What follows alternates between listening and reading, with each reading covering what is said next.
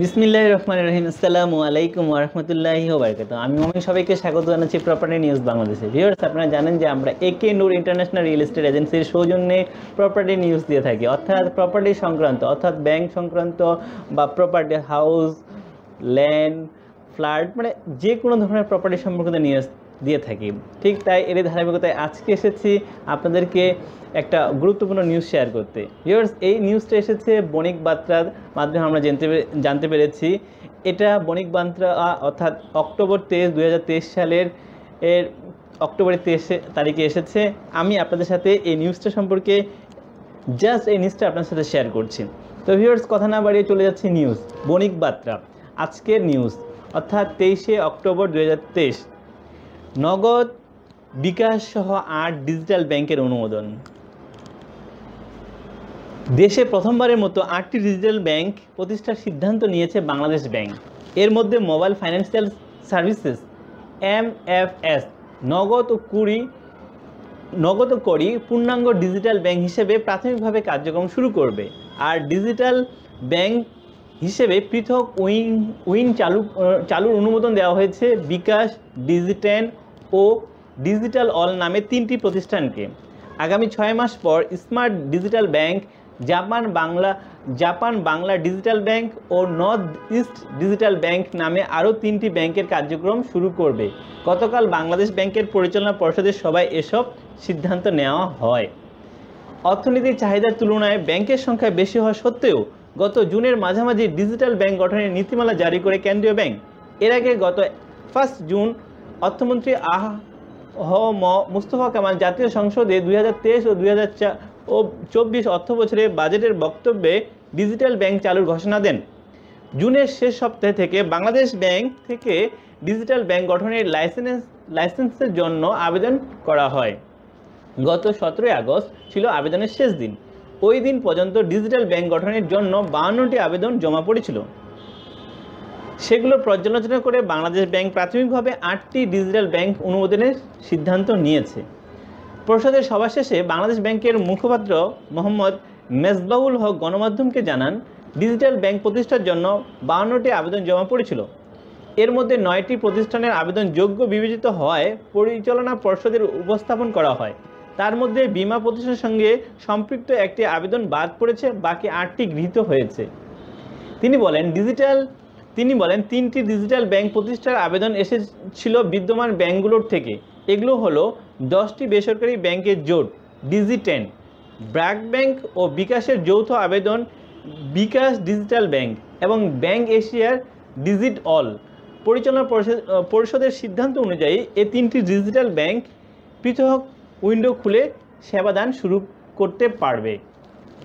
মেজবাবুল হক বলেন, প্রযুক্তি খাতের পাঁচটি কোম্পানি ডিজিটাল ব্যাংক প্রতিষ্ঠার অনুমোদন পেয়েছে। এগুলোর হলো Nagad digital bank Kori digital bank, smart digital bank, Japan, Bangla digital bank ও north east digital bank.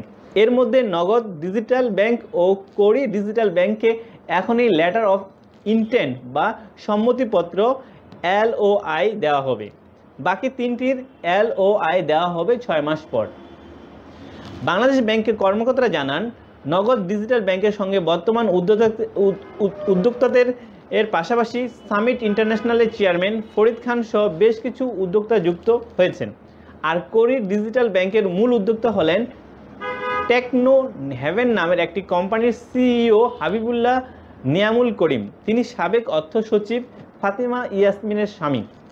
DG ten নামে অনুমোদন পাওয়া ডিজিটাল ব্যাংকের লাইসেন্স পেতে জোটবদ্ধ হওয়া বেসরকারি খাতে দশটি ব্যাংক হলো city bank, eastern bank, Dutch Bangla bank mercantile bank, মিল, midland bank, mutual trust bank, NCC bank, prime bank, Pubali bank ও ট্রাস্ট ব্যাংক।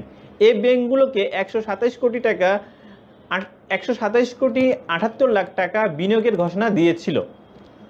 নীতিমালা অনুযায়ী ডিজিটাল ব্যাংকের লাইসেন্স পেতে একশো পঁচিশটি, একশো পঁচিশ কোটি টাকা পরিশোধিত মূলধন থাকার সত্ত্বে আরোপ করা হয়েছে। বর্তমানে দেশের বাণিজ্যিক ব্যাংকের লাইসেন্স পেতে পাঁচশো কোটি টাকা পরিশোধিত মূলধন থাকতে হয়। নীতিমালায় বলা হয়েছে, দেশে ডিজিটাল ব্যাংকের একটি প্রধান কার্যালয় থাকবে। এই কার্যালয়ে ব্যাংকের ব্যবস্থাপনা ও সাপোর্ট স্টাফদের দপ্তর হিসেবে ব্যবহৃত হবে।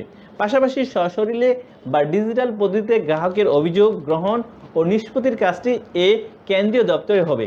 কিন্তু ডিজিটাল ব্যাঙ্কগুলোর প্রচলিত ব্যাংকের মতো সরাসরি কাউন্টারে গ্রাহকদের লেনদেন সেবা দিতে পারবে না। এ ব্যাংকের নিজস্ব কোনো শাখা, উপশাখা বা এজেন্ট বা উইন্ডো থাকবে না। এমনকি নিজস্ব কোনো এটিএম সিডিএম সিআরএম বা স্পর্শযোগ্য ইনস্ট্রুমেন্ট থাকতে পারবে না।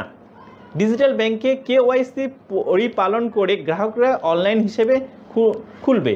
অনলাইনে হিসাব খুলবে। হিসাব খোলার পর তারা ভিন্ন কোনো ব্যাংক বা M A F agent, ATM booth, CDM, CRM network ব্যবহার করে অনলাইনে অর্থ হস্তান্তর ও ব্যবহার করতে পারবে। একই পদ্ধতিতে নিজের অ্যাকাউন্ট থেকে টাকা তোলা যাবে।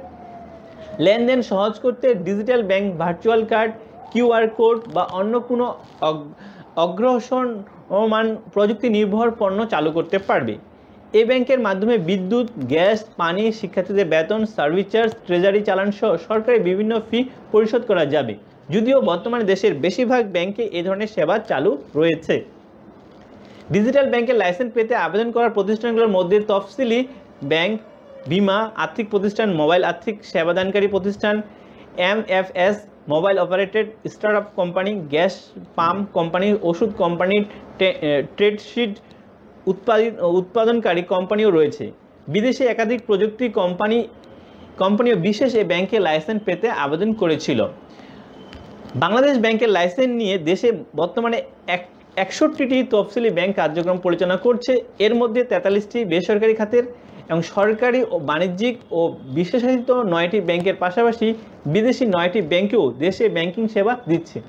গত এক দশকে এক ডজনেরও বেশি ব্যাংকের লাইসেন্স ইস্যু করা হয়েছে। এবার আর্থিক খাতে আটটি ডিজিটাল ব্যাংক যুক্ত হওয়ার প্রক্রিয়া শুরু হলো। ভিউয়ার্স, এই নিউজটা ছিল দৈনিক বণিক বার্তা থেকে সংগৃহীত করা- সো ভিউয়ার্স, যারা যারা প্রপার্টি সম্পর্কে জানতে চান, অর্থাৎ প্রপার্টি কিনতে চান, বিক্রি করতে চান, ভাড়া দিতে চান, তারা নিঃসন্দেহে নির্দেশে আমাদের সাথে যোগাযোগ করতে পারেন। আমাদের সাথে যোগাযোগের ঠিকানা zero one nine triple one seven five eight six nine অথবা আমাদের অফিসে আসতে পারেন। আমাদের অফিস একশো পঁয়তাল্লিশ মুনিপুরি পাড়া তেজগাঁও, ঢাকা। ধন্যবাদ সবাইকে। আসসালামু আলাইকুম ওরহমতুল্লাহি ওবরকাতুহ